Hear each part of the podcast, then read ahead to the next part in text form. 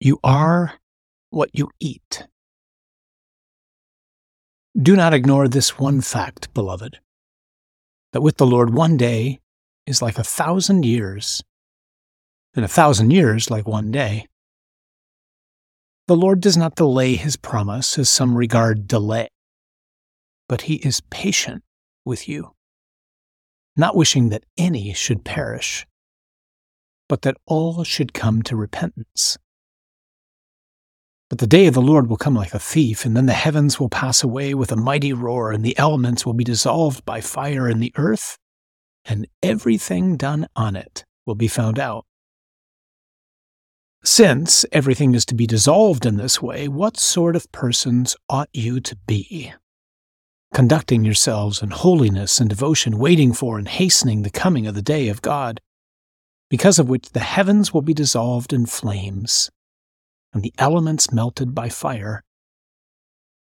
But according to his promise, we await new heavens and a new earth in which righteousness dwells. Therefore, beloved, since you await these things, be eager to be found without spot or blemish before him at peace. 2 Peter chapter 3 verses 8 to 14. In these days of Eucharistic revival, I found myself thinking often about the question why does Jesus give himself to us? We're big on mission language in Acts 29 as we think there's so much confusion in the church about the mission of Jesus and the mission of his disciples. Our brothers and sisters who serve our country in the military have been most helpful for us in thinking about mission. Like the church, the military is fond of acronyms. One of the acronyms they often use is IOT. It stands for in order to. Officers constantly need to make sure that the soldiers under their command are clear on the in order to whenever they go out on mission. For example, we're landing on that beach in order to, or we're moving into that town in order to. And without clarity on the mission, on the in order to, all sorts of negative results can and usually do occur. What happens if we apply that language to our reception of the Eucharist, the body, blood, soul, and divinity of Jesus? Jesus gives himself to us in order to what exactly? To be sure, there are a number of ways we could answer that. No one of them is exhaustive. One reason he gives himself to us is in order to unite us to himself. God is love, after all, and love wants union. The shocking reality that is revealed to us in the Eucharist is that God desires us. This is beyond comprehension. God is infinitely happy, lacking in nothing. He's not bored sitting around waiting for the college football playoffs to begin. And yet, this God who is infinitely happy, wants us, and not just us, you, me. This is jaw droppingly amazing. For some reason we can't understand, God is attracted to us. How else, after all, are we to explain his becoming man, born of Mary, so as to rescue us from sin, death, and Satan? Another reason, though, that he gives himself to us in the Eucharist is in order to make us more like himself. You are what you eat, goes the saying. If I eat nothing but Snickers bars all day, well, it will begin to show. But after 50 plus years now of consuming Jesus in the Eucharist, how much do I really look like him? Is there more of a resemblance between Jesus and me today than there was, say, 15 years ago, or one year ago, or last week? Am I really changing? Do we consciously think each time we approach the altar to consume the body and blood of Jesus that one of the effects he wants to take place within us is for our minds, our hearts, our wills, our desires, everything to become more like his?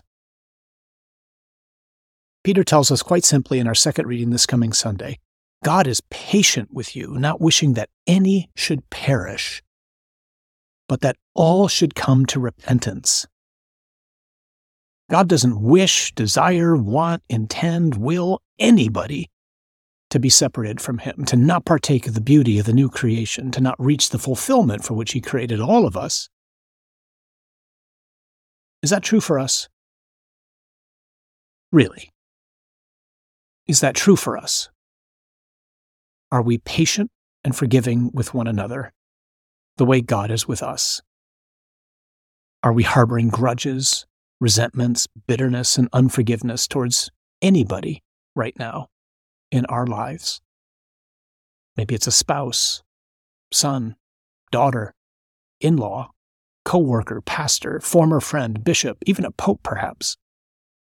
If so, it has to go. Let me repeat that. It has to go. God is not like that. And I can't be like that if I'm going to be a disciple of Jesus. How can this happen? Well, there's nothing as powerful as what most of us do every week, or for some of us, every.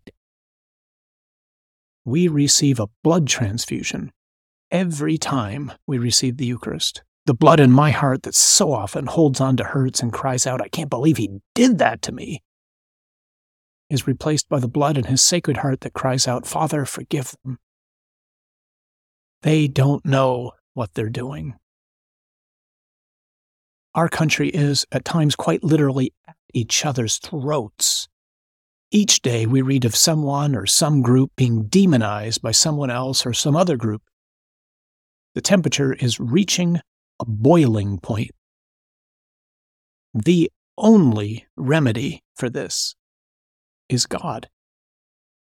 As Cardinal Sarah's book succinctly puts it, at the end of the day, it's God or nothing. Just as Christians did in times past, so we have a prophetic role to play in this age, a role of lowering the temperature, of helping others to recognize that the enemy is not, quote unquote, them, but rather principalities and powers. You and I are called to be working models of God's healing, reconciling love and mercy. And so the next time we approach the Lord in communion, let us do so fully alert to what we're doing, who we're meeting, who's about to enter into us, and for what reason he is giving himself to us. And let us bring his patience, his mercy, his forgiveness, his reconciling love into our homes, our neighborhoods, parishes, our schools, and our world that is shattered and utterly without hope, absent the transforming power of God.